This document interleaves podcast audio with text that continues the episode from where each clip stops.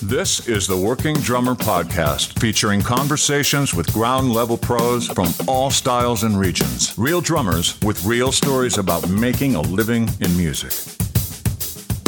Hey everyone, welcome to Working Drummer Podcast. I'm Zach Albetta, and this week I'm talking with Victor Indrizzo. For quite a while now, Victor has been high on the list of busiest session players in L A. He can be heard on countless records and movie soundtracks, has recorded with top artists such as Beck, Lizzo, Sheryl Crow, and Chris Cornell, and for about the last decade has been in the touring chair with Alanis Morissette. We would appreciate your support on Patreon. Go to patreon.com slash workingdrummer, and a donation in any amount gets you access to exclusive content from our former guests. Think of this as professional development for drummers, all useful and actionable lessons for the working pro. We're populating new content regularly, and as little as one dollar a month gets you access to all of it. If Patreon isn't your thing, you can also make a one-time donation through PayPal. There are links for both on our homepage at working drummer dot net. While you're there, you can learn more about this episode and check out our archive of over three hundred episodes. Also, please subscribe to Working Drummer Podcast on your platform of choice. We're available on iTunes, Stitcher, Spotify, and YouTube. And be sure to follow us on Facebook and Instagram. Lastly, however you listen, please leave us a rating and review. This helps new listeners find us. Our Patreon content now features our recent guest Pat Petrillo discussing the recording of his version of Black Cow for his new record. We've also got lots of other drummers on that Patreon series, including Ash Soane and Will Kennedy, talking about specific songs they've tracked drums for and all the technical and creative aspects of those recording processes. You can get access to this and the rest of our Patreon content for as little as one dollar a month, so check that out. We'd really appreciate your support. Again, that's patreon.com slash workingdrummer. So I enjoyed getting to know Victor a little bit. He is a sweet dude and definitely someone who has stayed busy by staying curious, staying humble, staying creative, and staying himself. So let's get to it with Victor Indrizzo. If you see me like looking down and staring at my phone, it's because I just have a couple of notes and questions and whatever. So if it feels like I'm not paying attention to you, uh, just keep, keep It'll talking. Just be like my teenage children. So right, I'm used to it. Yeah, yeah, you're used to just being completely disregarded. Yeah. Oh, man. How old are your kids? I have, well, my oldest is thirty-one, uh, and then I have uh, fifteen, sixteen, seventeen in the house. Whoa. Yeah. How's that going? Oh, man. It's, uh, I used to have hair. I used to have hair. Let's see. There's some, there's some hanging on. Yeah. Cool. It's, you know, it, it's, it's a lot of things. Do you have kids? No. No. It's a lot of things. It's like the best and the hardest all at the same time. Yeah, yeah. Like it, like most that, things. It's kind of my my overall impression of becoming a parent is that like what whatever your highs and lows are before, like both just go to extremes. Um, one hundred percent. one hundred percent. Yeah. But yeah. But there's something great about uh, very humbling, the humility, because you are not – it's not about you anymore. Yeah. It's like you are of service to these people and all the things they have. And that's why at this point, you know, I have uh, one of the teens is driving, but the other two are not. So I'm just like, uh, I'm really like a, a, a an unpaid Uber driver really at this point. Oh, man. Uh, well, I, I wasn't sure where I wanted to start off with you, but but that's as good a place as any. Like, how how has being a parent sort of affected your, um, you know, musical and professional ambition? Because you know what what we do is generally uh, pretty self-indulgent, just by nature. Yeah. Like becoming an artist, um, becoming a musician. So how has that gone for you? Yeah, it's interesting because I've been a parent since I was twenty-three years old. Right. So I, it definitely lit a fire under me to like try and, you know, to be able to make a living, to support my family.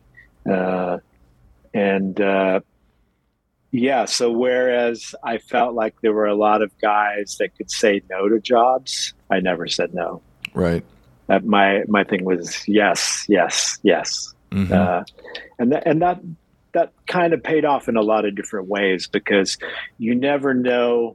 You might take some gig uh, or a session or something that's really, you're like, man, this music is terrible. Uh, there's nothing I like about this. But then you meet an engineer or you meet a producer, and then that guy ends up hiring you for something that's actually really great, or right. tells other people about you. And it's like, I've had that happen so many times uh, through the years that I, I'm kind of grateful. Yeah. It's that it, it adds a little bit more stress when you're, when you're thinking about, like, you know, supporting a family and, and always needing to make so much money. Right. And all of that stuff. But, uh, and then also hard when you tour to be away from them. Mm-hmm. Right. But luckily, like these days, you know, if I tour, it's during the summer and they'll right. come out and visit and stuff. So it's much easier now. Right. And is that mostly with Alanis these days? Yeah. Yeah. So she's just like a summer gig. That's yeah. She has, she has kids, uh, mm-hmm. all the whole band, everybody's got kids, and it's, right. we've had the same lineup now for, I think, over ten years. Wow. Uh, so it's really like a family, and everybody's kids are welcome, and it's uh, it's pretty fun. Yeah. Pretty yeah. lucky. Um, so in terms of like the the necessity of just like saying yes to everything, you know, we've we've talked a lot about how, especially when you're young, um, you you can and should say yes to everything just in the interest of gaining experience and forming those relationships, like you mentioned. Um, but, you know, from the perspective of a twenty-three-year-old new father, like, I would imagine, like you said, it's it's not about you. You were saying yes just to, like, make money and take care of this kid, and whatever whatever yeah. professional benefits resulted from that were, were sort of secondary to the, the immediate need. Yeah. Though I also did lo- I and do love playing. And so I was pretty excited. Anytime anybody wanted to have me play, I was I was pretty game for it. Yeah, yeah. It reminds me of... Um, Uh, when Jack Nicholson was filming A Few Good Men, um, like he, he filmed his whole You Can't Handle the Truth scene, and then it was time to do the other shot, like Tom Cruise's shots. And uh, Nicholson was still just going like all out uh, during Tom Cruise's takes. And somebody went over to him and was like, Jack, like these are for these are for Tom. Like, you don't have to go balls to the wall. And Nicholson was like, I just love to act. It's great. Yeah, yeah I mean there's... that's a the, that's the thing. It's like, to get to play drums for a living is uh, pretty incredible. And mm-hmm. there are things that I, you know, I'm I'm an old guy now. I'm fifty-five years old, and sometimes I've had to. Rem- there have been moments where I have to remind myself uh, why I'm doing this, or why I got inspired to do, or why I wanted to do this. And, And even, it's funny, recently, when I, uh, I don't know, how old are you? forty-two. forty-two, yeah, so you're a little bit younger than me. Mm-hmm. But when I when I was a, a kid, like like eight to ten, I loved Kiss. And Kiss had these little bubblegum cards, and I remember staring at the cards and, you know, dreaming of playing drums. And so I recently on eBay just bought some Kiss cards and put them around my studio. And Man. It's just something that gives me that feeling of when I was a kid and I was dreaming, because, you know, you can get bogged down in the, in the work aspect of it. And mm-hmm. if you forget the love of it, it's, that's going to seep into your playing. So yeah. I always try to remind myself that I, that I love doing it. Yeah. Yeah. And it's, it's a good reminder also to, you know, I, I think we all, we all have, uh, a certain amount of love for just playing drums um, in any context. But as I'm hearing you talk, I'm realizing that um, the, the times that I love playing drums the most is when I'm playing music that I love. It's not necessarily yeah. about the drums. It's about that music that I love. Yeah. And that, you know, depending what area you go into, you know, if you're, I guess, I guess it would happen in both touring or a session guy, you're going to play some stuff that you don't love. But to me, the trick is to find the beauty in it, find what somebody is passionate about, so that you're not the jaded person sitting there coming at it from like, ah, I could be doing something better right now. Blah. But you find the heart of something so that you could give your heart to it. And I think that that comes across. Maybe it does, maybe it doesn't. But yeah, no, I, it definitely does, I think, um, especially to the people you're playing with. Um, and yeah. like, are are you like me in that you've uh, found it a struggle sometimes to to not be that guy on the Oh, game? absolutely. Absolutely. Absolutely. And, and it, there's like, you just, you know, that's why I'm constantly reminding myself, because yeah, you're not always going to do things that you love or play on music that you love playing, but, but you love playing. Right. Right. And, and if you want to keep working and keep doing these things, that's just all part of it. And yeah. Yeah. For me to stay sane, I have to keep reminding myself, and hence the, you know, the Peter Criss cards around my studio or whatever it is for anybody, you know? Yeah. So in terms of like saying yes to all the gigs, at, at what point in your career, um, were, did you start, um, sort of narrowing your focus and, uh, you know, being able to say no to some stuff that you were less interested in and pursue the music or the situations uh, that you were really passionate about? Uh, it's it's been different at different times. Sure. You know, if I was, you know, if I'm if I was super busy and it was something I didn't really want to do, or I thought maybe the pay wasn't up to what I needed it to be, that I, I could say no. Or there were definitely many tours I priced myself out of. I would ask for a ridiculous amount of money. Right. And I was like, oh, if they say yes to that, great. And if they don't, I don't really want it anyways. Right. Uh, and then also there's the thing of knowing when you might not be right for something. Yep. You know, and I yep. just, God, I just had it literally last week. I had, I got a call for a movie session. Uh, and now, mind you, I'm not a school drummer, but I did learn how to read uh, late in life, probably in my forties, early forties. Wow. Uh, late thirties, early forties, because I was getting calls for from composers all of a sudden, mm-hmm. and I was like, okay, I need to figure this out. Uh, and for the most part, I'm a I'm a I'm okay reader, but uh, I got they this this was last week, and they they sent me the charts, which normally they don't even do. But they sent the charts at about eight o'clock at night. So I open the charts, I take a look, and I'm looking at it. It's double bass, odd times all over. The, I'm like, I can't do this. Like, I started having a panic attack. And I'm like, I am not the right guy for this. And right. so th- I called the composer, and I, I called somebody I knew who could do it. Uh, and then pass the job along instead of holding up the session because I knew I was the wrong person for the job. Right, right. Now I'm I'm dying to know who you passed it to. Uh, I passed it to Jake Reed.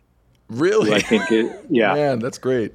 And it's funny. And it, what made me think of him is I saw him uh, at a studio, and he had a, a double bass pedal, and he uh-huh. I was like, oh, you you play double bass. I had no idea. I wouldn't normally think of that for him.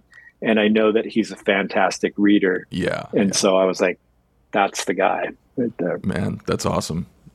What a guy. He, he can I mean, he can really play anything. He's one of those guys he's, that just, he can yeah. fucking do anything.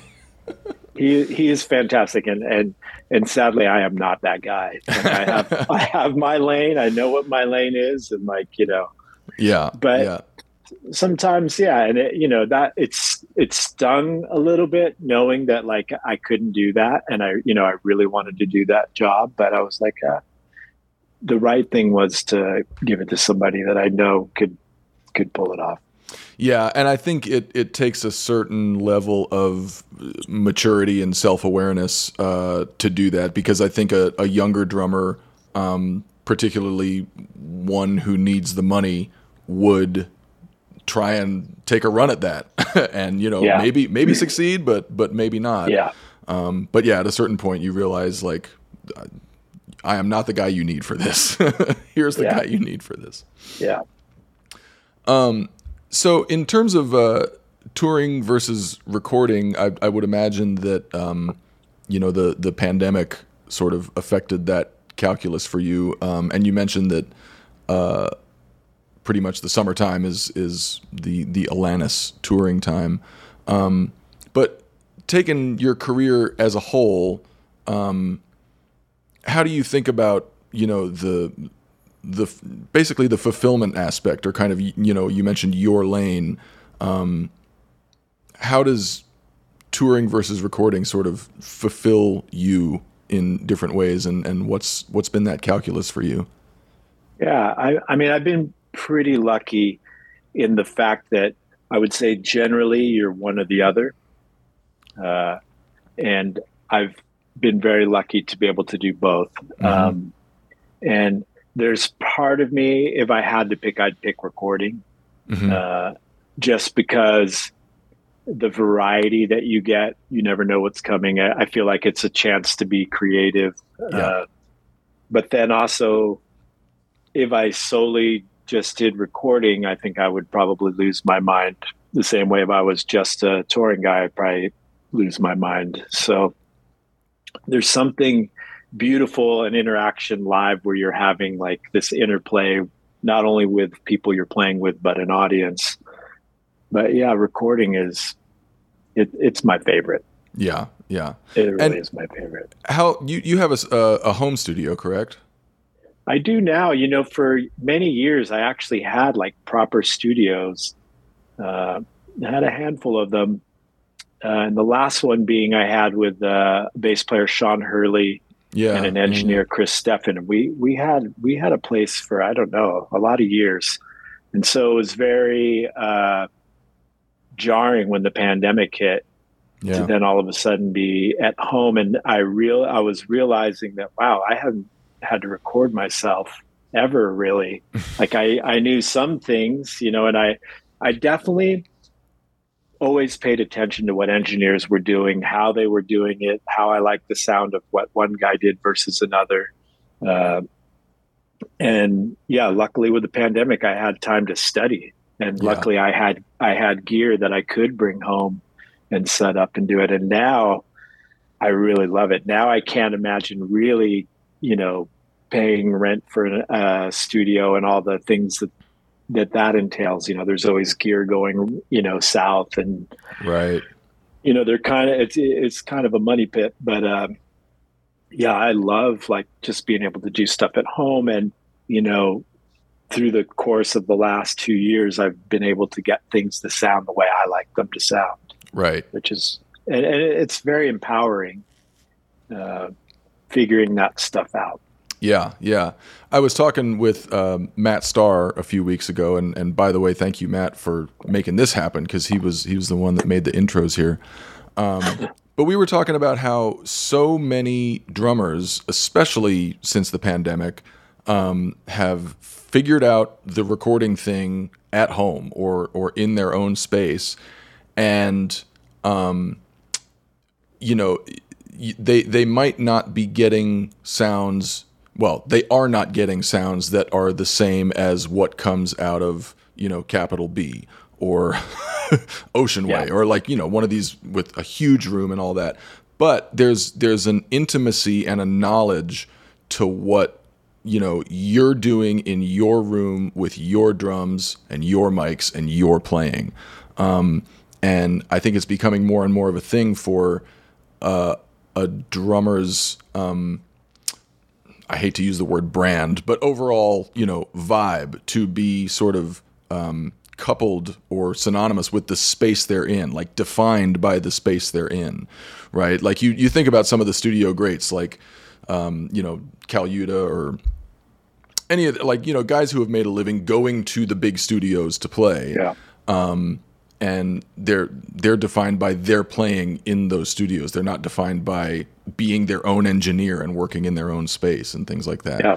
Um, so it, it feels like your career kind of straddled both of those areas, where it's, you know, it started out like you're you're a hired guy going into other studios, and now over the last few years you're kind of really honing what you want to do in your space. Yeah. And, you know, the, the thing that's exciting about that is like, if you have a sound in mind that how you want things to sound. Yeah. Right? Yeah. And the funny part now is sometimes going, so I still do a lot of outside sessions, and then going and working with an engineer, and you're like, oh man, maybe I can make this sound better right now. Or I know, you know, and you can't really, yeah. it's not your place to say anything. And they, you know, but then also still learning. And I, I think that is the overall lesson for me with everything, with with drums, with recording, with being a, a parent, with being a husband. Everything in life is to always be a student. Hmm. I think the moment you think you have everything sussed out, you're fucked. Right? You really, it's always about trying to learn something new and keep growing. Right. Because this, when you stop doing that in any area of your life, like, not good. Yeah. Yeah. Matt and I were also talking about how, um, you know, be, because of the expertise that so many drummers are gaining in their own spaces as engineers, um, there's now often an opportunity for, you know, whether it's a live gig or a, a studio gig that's outside your space, there's, you know, the potential for um, drummers and sound engineers to be real partners.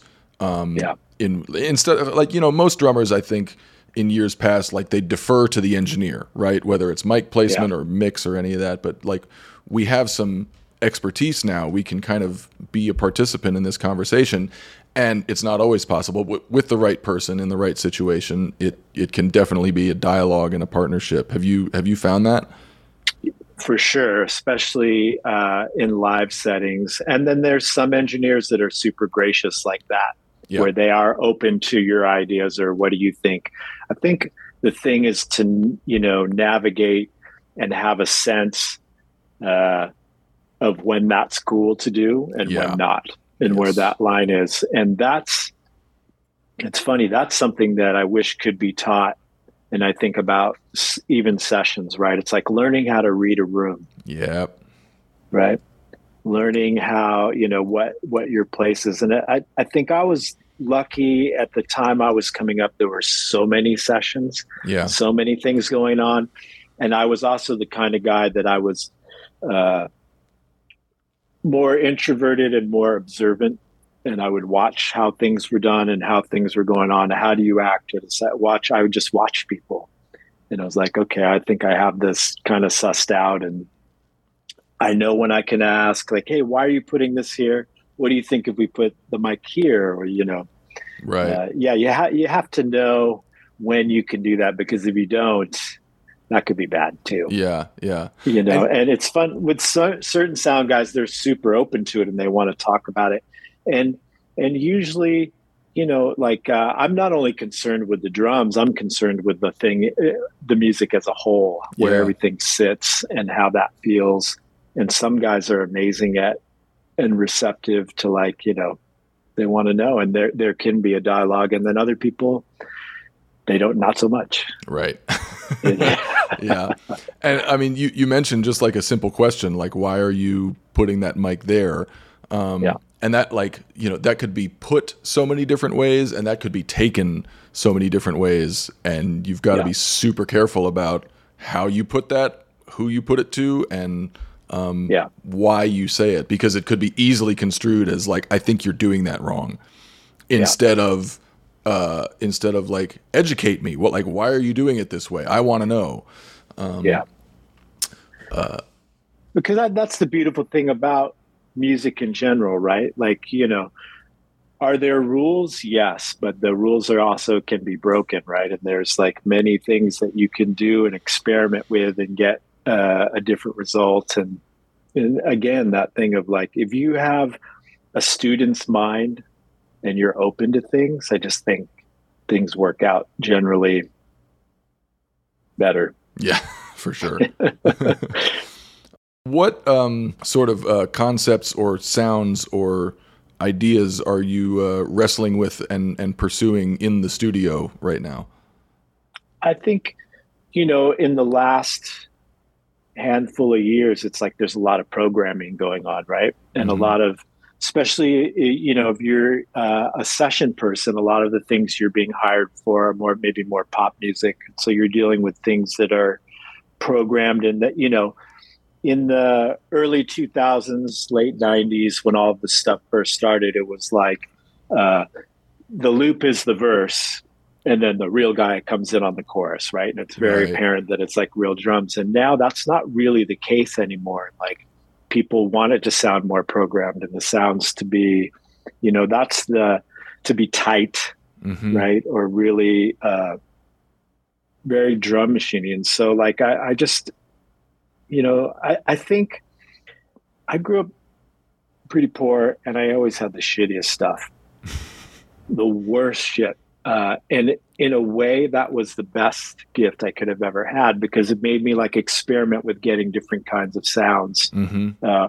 or even using things. I just, uh, I have a cymbal right now that's like one that I grew up with. That's like, it's just the worst, but it's the best, right? right? It, it's, yeah. and you know, or even, you know, it's, it's very popular now to like stack cymbals and do that sort of thing. But I was doing that as a kid because I had two broken cymbals. So I was like, how can I make this sound like something? Right. Uh, and just using different kinds of things that sound that will suit up the programming. Right. So I'm always in pursuit of that, basically. Talk and, about that some more. Like, so it, it sounds like the, um, you know, the, the line between programmed drums and acoustic drums is all but disappeared. Um, yeah. So are are you talking yeah. about sort of fitting fitting your sound into what's already there?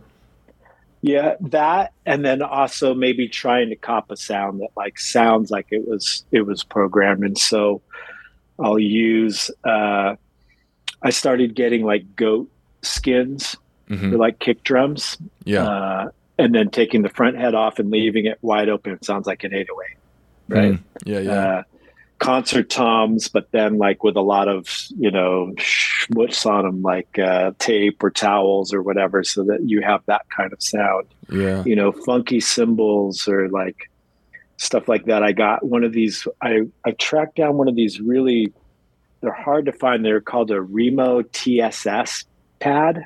Mm-hmm. And it's like a marching snare drum, like almost like a practice pad. Yeah, I know what you're talking really, about. Yeah. yeah, and they're like really expensive now. I had got one many years ago. That I've seen them go for like a thousand bucks. Jesus. Uh, but just things like that where you come up with odd oddball things. I, I mean, now, you know, I see guys on social media doing really crazy stuff. Uh, but figuring out things that you can get to pretty quick in the studio, right? Yeah.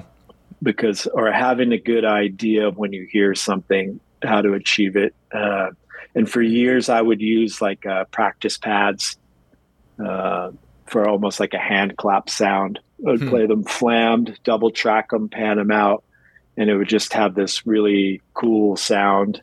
Yeah. Uh, there's all kinds of stuff. The, the guys, the, the Bob Man guys make those junk hats are really great. Yep. And they make this other thing, the stank foot, uh, that, you know, has a really cool sound to it. It's just trying to figure out different things and different kinds of shakers. Like I make my own shakers. I have, I have some, I make them from uh, moon gel. Oh, wow. Cases. Yeah. The little moon gel yeah. case. Yeah. And I'll put stuff in them, different kinds of things, different weights. Right. And then you can play accents with your hand, right? Oh, yeah, like opening your hand up, yeah. Just stuff like that. You know, I, I think, you know, everything is a drum. And if you... I, I think the world's changed, too, because also when I first started doing sessions many years ago, the drummer was the drummer, and then they would have a percussion player come in and play percussion. It was They right. were two completely separate worlds, and you didn't really want to step on the other guy's toes. Mm-hmm. But then as budgets changed or they didn't want to hire as many guys, you all of a sudden were like, oh, you're going to play the tambourine and the shaker and do these things. And so yeah, yeah I was trying to just figure out a way yeah, to find my own voice. And I think... that's what's important if you're a young guy now. I can't even imagine. I think about this all the time, where if I was coming up now and I was scrolling through social media and I'm seeing all these drummers just doing this this amazing shit, yeah. you know, I would be so intimidated. I would be so scared to do stuff. And and I'll tell you this, I, I felt that way even without social media. Me too. But I loved playing so much that I just did it anyways, yep. right? Yep. And so what's important is to find your own voice. And we all have our own voice, no matter what level you're at. Uh, and just find that thing that you, you your voice. Yeah. You know, we're all unique. We all have a, a something to give to music, and uh, it's the most beautiful expression of like emotions that are unexpressible by words. Right. Yeah. Yeah. Uh, find your thing, find what that is. Uh, and that's your value. Right. Right. You know, you don't have to be the chops guy, you know? Yeah. Nobody has to be the chops guy, really. Does Nobody has have to be. be- Yeah, you don't really have to be. I mean, it's fun to look at. It's, yeah. it's, it's always very impressive. But. Yeah. The, the, the idea of finding your voice um, sounds uh, just so daunting and so huge uh, I, and, and so sort of vague, uh, I, I would imagine, especially mm. to, a, to a young drummer. Um, but I, I think I, it goes back to what you said about, like, uh, the, the music and the kind of drumming that just like turns you on, that, you know, that you that's fall exactly in love right. with. And it might be that's derivative. Exactly right. It, it might be when you're young, um, like just being a carbon copy of someone else for a while, but yeah. that, that ends up being part of what becomes your voice and your identity. Yes. And th- this was the beautiful thing pre-internet, right? Because now, if I want to figure out a Steve Gadlick or something, I can look it up on the internet and I can watch somebody do it exactly, or I can watch him do it exactly. Right, yeah. Whereas before you could see it, look at the sticking, you had to listen and figure it out. And maybe yeah. you figured it out wrong. Maybe you came up with your own way to interpret that. And that is also part of your voice. So it's like, right. I think... maybe stop watching so much and just use your ears. Yeah. Maybe. Yeah. I mean, it's also, look, I, I want to, I want to see how it's done too sometimes, but, yeah. but I think that's a thing that we might be a skill set that we're like, you know, ignoring. It's like, use your ears. Yep. I totally Let it be agree. wrong. I totally agree. And it, like, that's, it, it, it applies to so many different areas of what you're doing, because obviously like what you're talking about, but in the studio, um, you know, uh, I think uh, Kurt Piscara talks about like listening with your eyes and how everybody is listening with their eyes yeah. right now. Like they're staring at a screen, they're looking at E Qs and plugins and shit, um, yeah. and, and kind of painting by numbers and not actually using their fucking ears. Um, yeah. uh, but also in in my journey in the studio, like in my little studio at home, um, you mentioned like, you know, trying to figure something out and not getting there, but arriving at something else. Like yeah. that's happened to me so many times in the studio where I've been going after a certain sound and for whatever reason I missed the mark, but where I ended up was like, oh shit, this is a thing too. I'm going to file this away. Yeah. I'll tell you, I'll tell you a little trick that I learned, and I learned this trick from watching uh Tim Pierce, guitar player. Mm-hmm. Right. So Tim Pierce, whenever he is going to overdub or record something, he wants to start with the chorus, because if you get the chorus, everything else is cake, right? It's easy, right? You gotta, you have to get that money chorus. So something fun to do or to try, you know, as, as drummers, and this also comes in with the programming thing, right? Because in modern pop music, we're not, they're not using cymbals as much, mm-hmm. right? You're hearing very tight sounds. They're not, you know, splashing on the, on the ride, or like even sometimes the hi-hats are still tight during the chorus. Right. So it used to be that music was really, the drums were defining and, and telephoning you and telegraphing each section, right? Mm-hmm. Here's a cymbal for the pre-chorus. Here's this. Now I'm going to go real big right here. Right. Which is cool, has its place, but a neat trick is to uh, let other things, right? For instance, a shaker, right? So maybe you can lay down this linear groove. Like this is a, a, a cool experiment. Play a linear groove all the way through the song, right? The dynamic stays the same through the mm-hmm. whole thing. And then try to make the chorus exciting with percussion, with yeah. different things, with some shakers, with hitting a coffee cup, you know, uh, what, uh, you know, whatever, like uh, practice pads on two and four, things that all of a sudden let you know the chorus is here, but the, the but the kit remained linear. You yeah. know? Just learning how to stack with yourself and overdub is like a pretty, pretty great trick, like for if you want to record. Yeah, yeah. And that, like, I'm I'm thinking about so many pop songs. Like when I when I first started doing, you know, cover gigs, top forty gigs, corporate gigs, whatever, and, and just learning, you know, the the canon of all those pop yeah. rock songs, it blew me away how uh, how often what I thought happened in the drum part did not actually happen. Like, yeah. I assume we moved to ride cymbal on the chorus, but wait, actually, no, it's the exact same thing yeah. as the verse. And what makes the chorus feel big is, like you said, some extra percussion or some backing vocals or a different yeah. guitar tone or whatever. Um, yeah, like it, it goes to another common theme we've talked about, is that like you you don't have to do everything, whether it's tonally yeah. or uh, content wise in terms of like the rhythms or the subdivisions you play. Like um you know the um in in so many uh like Prince songs, they sound really busy. There's like a lot of sixteenth note activity, and in my younger years I assumed that the drum part was just like full of sixteenth notes, and when I dug into it, it was like doom dot doom dot, and the sixteenth yeah. notes were everywhere else but the drum part. Yeah. Leaving space so that other things could happen. So did this uh, sort of overall idea inform how you approached um, creating your sample pack? Uh, yeah. And and just also, I think at that time, I think the sample pack, it was just like getting sounds, like uh, trying to get weird sounds. Yeah, you know, and do stuff. And that, I was still like learning stuff. I need to do another one because I'm pretty sure I could do it better at this point. But yeah, a little bit of that, like uh, just things that I found I found useful. Yeah, and I mean, a lot of a lot of drummers are putting together sample packs, whether whether they're a huge name or sort of relatively anonymous. Yeah. It, it seems like that's becoming kind of a calling card for a lot of drummers. Um, how how long ago was it that you did yours?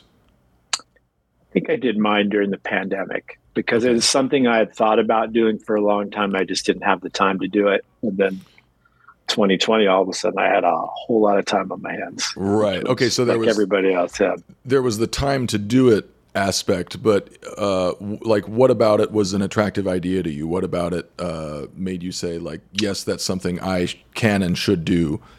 I think, uh, right. You know, the Yurt Rock Company mm-hmm. right, made it very easy. He just made it so like, hey, here, you send me this stuff and I'll do all the slicing up and I'll do, he, he did a lot of the, the heavy lifting after. And that, that was appealing to me. And I, I did do another sample thing.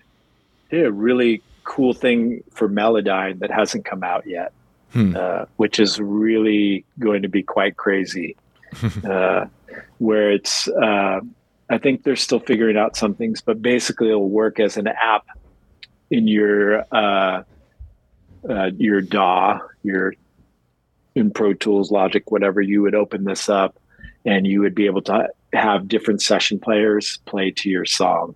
Wow! Basically, it's pretty crazy, and a lot of different styles and different sounds and percussion, yeah. and it will. It's pretty. It's pretty. Mind-bending. So it's With, not it's not a sample pack, it's more of a sample plug-in? Pretty much, yeah. I wow. think that that's how it is. And it's, you know, I think they're still working out some of the bugs with it, but when it when it comes out, it will destroy the careers of many session players.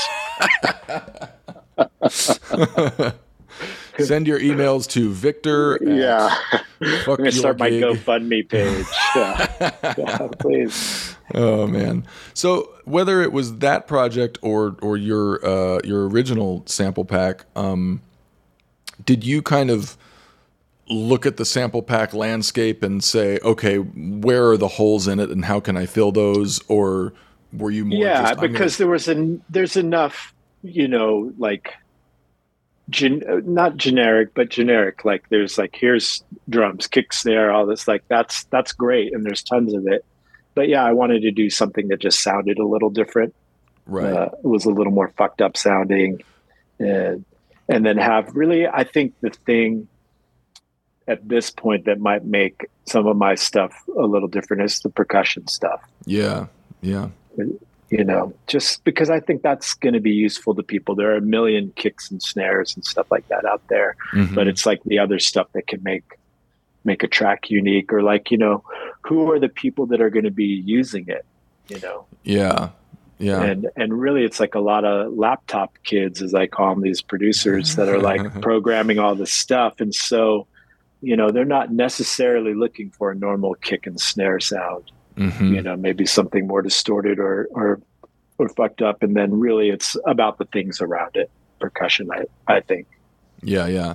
And, I mean, it sounds like, you know, not unlike your, um, sort of the, the way you go about your career as a player, as a hired, you know, player in a live situation or a studio, um, you know, your sample pack is, is not going to be universally useful to yeah. everyone.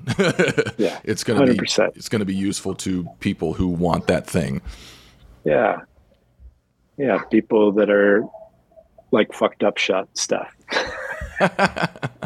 When I was talking with Matt uh, a few weeks ago, he he counted you as uh, you know, one of the handful of people who has um, you know, been kind of a support system to him over his time in L A, um, and talked about how, you know, you you want to create relationships with people who, um, even if they're doing something way bigger and cooler than you, they don't make you feel like what you're doing is, is any less worthy or any less, uh, you know, useful a pursuit. Um, and, and he talked that way about you. Um, I'm wondering who those people have been for you. You know, I, what's sad is that I didn't really take advantage as a younger man of the guys that were still in town or around. I just didn't even think. I revered the guys, you know, whoever it was, all the session greats, as they were like these gods, and they were unreachable and unattainable. Mm-hmm. And then it's funny because, you know, I'm friends with Kurt Piscara, and he tells these stories of hanging out with Jeff Porcaro and him being a great mentor. And I would have never in a million years thought to do that, because I just, I, I don't know, they were on some other plane, right? right. And yeah. now it's interesting because now with uh, social media, like everybody's reachable. You can talk to anybody, and and and I think that's great. Like, I think talk to people, and I I, I love the drum community for that. That like the the drum community seems less competitive mm-hmm. than maybe like guitar players or bass. I don't know how bass players are really, but. Uh, yeah, that we're down to help each other, or down to like, you know, you know, fi- help figure out stuff. Uh, and I think I figured that out more, honestly, like as, as I got a little bit older, and I, I'm a recovery guy. I've been in recovery a long time, and it's all about that thing of community and passing on knowledge and helping each other out. Yeah. And yeah. so when I, I've met other players, you know, it's like, I just, we just talk and like help each other out, because there's no, there's no handbook on a lot of this stuff. And so then you're like, man, how do I ask about getting paid? How do I, you know, how do I record? How do I get a gig? How do I do this? How do I do that? It's right. like, there's, you know, there's no one answer for any of this stuff. And yep. that's generally like a lot of guys will write me or call me and talk to me about, how do I get into sessions?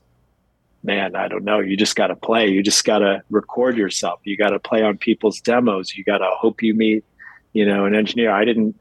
And, and even still to this day, there's nobody that I call up and go, hey, you know, I want to work today. Hey, can you hire me?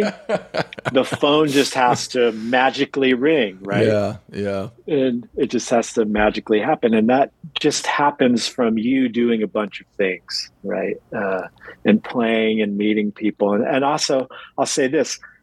I have always been the worst. I'm not a network guy. I'm yep. a super introvert. Me I don't too. ever go to the drum parties. I don't do all these things that I'm supposed to do, yep. but I've been able to work. And so there's hope for the introverted. Uh, there is. If you just show up, do what you do, you know, do your best, uh, show up early, always yep. be early, you know. Be early, be helpful, be prepared, be, you know, kind, yeah. be, you know, Yeah, kind man, and, and those those last three things, like, you know, being helpful, being prepared, and being kind, don't really require you to be extroverted. Like, if if yeah. you're an, if you're an introvert, that's fine. But um, I mean, I am too, and I think most drummers are. We've talked on the podcast about how I think most drummers are are introverts, and some of us learn how to do a good extrovert impression. Um, right. But yeah, being being prepared. Being kind. What was the third one? I've forgotten them already. yeah, be be on time. Like, be yeah. early. Like, always be early, right? Yeah. That was one of the most important things I learned when I first started doing sessions. Is like, I remember even showing up a half hour early, and there were already guitar players in their seat, and they're already getting set. I was like, oh man, I need to be here an hour early at mm-hmm. least. Mm-hmm. Like, always, don't you know? Don't let anybody be waiting on you. Don't have anybody waiting on you. Sure. And I mean, that's beneficial for, for me anyway, that's beneficial in more than one way, because obviously if you're super early, then everybody around you sees like, oh wow, he's here already. Like, you know, he's, he's yeah. ready to go. But internally for me, just like not being in a rush, not being stressed out, having time yeah. to just kind of acclimate to whatever room or situation you're in and just get the lay of the land. Not everybody needs that time. I know people who just show up like, you know, a minute before the thing and go yeah. and they're, and they're fine. But I I don't change gears that quickly, and given myself that extra time to just acclimate, get my feet on the ground and get ready to yeah. play. And then people know. Yeah, and they know, man, if I hire Zach, Zach's always, he, he's reliable. He's right. gonna be here. He's gonna he's gonna be ready to do this the job, and like, you know, that that's super important. Yeah. It's amazing how many people don't know that, or when you're first starting out, that mm-hmm. they think they could be fifteen minutes late, or like, you know, it's like, no man. Yeah. No. yeah. I mean, it, like, aside from the fact that it's a terrible look, I don't know why anybody would want to do that to themselves. yeah. Like, being yeah. late, being unprepared, being stressed out just fucks with me so hard. I will avoid it at all costs. Yeah. um, so you're up in, you're in Oregon? Um, I'm, I'm in Spokane right now because uh-huh. I'm on tour, um, with this, uh, with this Broadway show, Ain't Too Proud, which How is the, fun is that? That must yeah, be really fun. It's the Temptations musical. It's, it's a blast. It's just, you know, some of the best songs ever written every night. Can I ask you some questions? Of course. Okay. So how is that when you have to play, and do you have to play exactly the same things as written every night? And how, what's the amount of leeway you're given? Um, I have a bit of leeway, um, mainly with, uh, like certain fills and certain moments and, you know, the way I sort of set up certain phrases. Um, yeah. There is a handful of those, uh, in the show. Um, and I think that, you know, both the band and the cast are adaptable enough that, you know, they're, they're open to a number of different ways to approach that moment. Um, in terms of the grooves of, you know, th- like this, the, the show is written out note for note. Um, yeah. And like I said, there are certain fills, certain moments where I have liberty to to go off book. Um, but most of it is like, no, play this. Yeah. Um, and in most cases, it's it's something that I'm perfectly happy to play, and you know, not yeah. not anything that I disagree with in every any way, and something that's in my wheelhouse that I can make feel good, and you know, it's it's an agreeable situation. Um, But I've, I've been on the gig a little less than three months. Um, and with any, like I've done a ton of musicals over the years, but never one for this long. And, you know, the longer you do it, um, the more little tiny moments you find, or little tiny ways to make it your own. Um, and it could be about like one open hi-hat here. It could be about something, you know, big and overarching, like the tones of the drums, like over, over time, right. I've, I've sort of, um, altered the tones that the show works with, uh, to something that suits me more. Like when I first took over the gig, I basically had to be a carbon copy of my predecessor, who's a, a yeah. friend of mine named Q Robinson. Um, and just in the interest of the show and the comfort of the band and the cast and everybody, like there was a time when I just had to do what he did. Um, but after that, like I said, I got to sort of start fashioning things more to my own taste and my own identity. Yeah. And so on a gig like that where you're reading it, right? Mm-hmm. And then how much are you still reading and how much are you like then after like playing it for three months, you must have some memorized. So it's like, does that change how you're following the chart? Yes. And it's interesting you mentioned that because I, I feel like in the last week or two, I've I've turned a corner as far as how much I'm looking at the chart. Um, there there are... Like, you know, th- this book, like most Broadway books, is so specific um, and so intentionally notated um, that there, there, there are things that if I wasn't looking at the chart, I wouldn't remember to do. Um, yeah. Like just this little open hi-hat there, or, you know, don't play a crash after that fill. You know, like right. little tiny specific stuff like that. Um, But I'm finding myself, because like I'm reading on an iPad, right? And more and more I'm finding myself like staring at the iPad but not reading. And I'm realizing that it's just part of my muscle memory. Like my eyes being pointed in that direction is just part of my overall body's muscle memory of playing this show. Um, so my next step is to like... recognize those moments and either like decide, is is this a moment that I have to dig into the chart and pay attention and actually read, or can I put my focus somewhere else, either on the conductor or the uh, the stage monitor, or just close my eyes for a second and and just use my ears. Um, so yeah, it's it's an ongoing process with with how much I'm reading. Right. And let me ask you this, because you were just pointing in front of you for the iPad. Is the iPad in front of you? Yes. How do you do that? Um, I have, and what uh, program are you using? I'm using Fourscore. Um, Fourscore. Yeah, it's just, you know, P D Fs. Um, and uh, yeah, so like I'm playing a five-piece kit, um, two up, one down, and the two toms are kind of offset because um, I like I'm having I like having them a little further over to the left. Um, so the, um, this might be a little hard to visualize, but so I'm in a box, right? Like I'm in an I S O right. booth for this whole thing. On the wall of the box is my stage monitor screen, which is like a computer sized screen. And that is fixed to the wall. Um, it can swivel, it can move a little bit, but like it's there. And then next to that, I have a conductor screen. So I, I kind of turned the kit sort of cockeyed inside the box. So the bass drum is pointing towards a corner, and that means that my shoulders are actually more square to the wall. So I've got a straight line from my throne to my snare to my high tom to my iPad. And that means I don't have to turn my head. I don't have to turn my body. The drum set, like I said, is, is, you know, turned about, I don't know, twenty degrees or so inside the box. Um, But yeah, I just I spend a lot of time staring straight ahead. Right. And how do you flip pages to go to the next page? I have a a, a Bluetooth um, page turner called the Air Turn Tap, um, and so Air Turn makes like the the the pedal page turners, um, but they also for a couple years they made uh, what they called the Air Turn Tap, which is for drummers, and instead of pedals, it's two little pads, and you can mount it like wherever you want. I have it next to my hi-hat.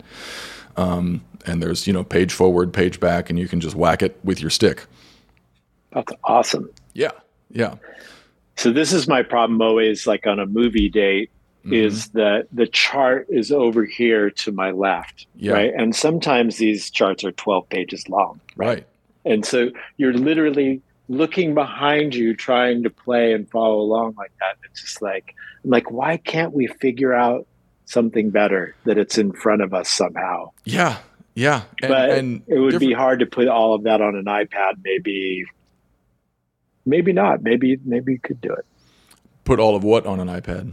No, I, I guess you could have all the pages, but I mean, like they're just writing the score, or like maybe you have to make changes to it. And Well, the, I mean, the great thing about Fourscore is like it's it's interactive. You know, you you sort of upload whatever P D Fs you're right. reading onto the program, but then you can go in and like write on it. You know, with whether with your finger right. or with a stylus, like you can do all kinds of shit to the chart once it's in Fourscore. You should see what I'm reading. It's just, it, it looks, it's a bloodbath. There's like red writing all over these P D Fs. Um, but yeah, it's, it's been like, I, I'm really cognizant of all things physical behind the kit these days, and, and the ability to just keep my shoulders square, keep my head, you know, straight ahead. Um, I've got the iPad mounted on like a, I have an, a boom arm coming off a cymbal stand. And so there's an iPad holder attached to that, and it just puts the iPad straight ahead in front of me. Um, That's amazing. Yeah. This, this would be a, a less enjoyable gig if, if, if that weren't the case. Yeah. Well, thank you for letting me interview you. Oh yeah, of course. Happy yeah. to, happy I mean, to talk that, about myself. What a, what a cool, I mean, that seems like an extraordinary uh, gig, in the fact that like you're playing super cool music, right? Mm-hmm. Like yeah. songs. I mean, and if you love that style, which you must, yeah, uh, that would be like a dream. Yeah. It's, it's really, I'm, I'm having a blast with it. And, you know, in the Broadway world, in the musical theater world, um, these days you can find just about any type of music. Um, it's just, it's super diverse now. Um, and I'm looking around at other shows, and some of them are like, you know, th- there's the jukebox musicals, which this show basically is, but it's sort of about a single band. It's the story of the Temptations. Um, but, you know, it, in the case of a, an original score, um, something like, you know, Dear Evan Hansen, or um, a chorus line, or whether it's old or new or yeah. whatever, like... It's it's kind of a crapshoot as to whether or not that music is going to uh, be enjoyable for you to play. yeah.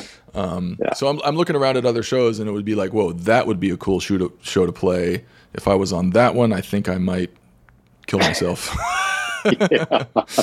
you know? Yeah. Um, but yeah, it's it's just a real a real treat to just play this music every day. And like I said, I'm still sort of acclimating. I'm still really getting intimate with the show and the drumming and the music. Um, but my my whole point with that is like I've played so many other shows, and like you get halfway through the second act and you're turning a page and you're like, okay, what number's next? Oh, it's this one that I don't really like. Okay, let's do it. But with this show, in the middle of the second act, I'm like, oh, okay, what's next? Oh, another one of the greatest songs ever written. Okay, let's do yeah. it. that, that's pretty exciting. Yeah, yeah, man. So yeah, I'm in Spokane right now. Um, we're doing a few more Pacific Northwest cities, and then home for two weeks. Um, and home, home is Atlanta. So ah, yeah, that's cool. Cool. Yeah. Well, I'd love to grab a coffee with you sometime. Absolutely. Likewise, if yeah. I'm if I'm in L A, or if you're coming through Atlanta, or shit, yeah. I mean, we could we could be in the same city somewhere else yeah. before too long. So yeah, let's keep in touch, man. Great talking with you. Yeah, same.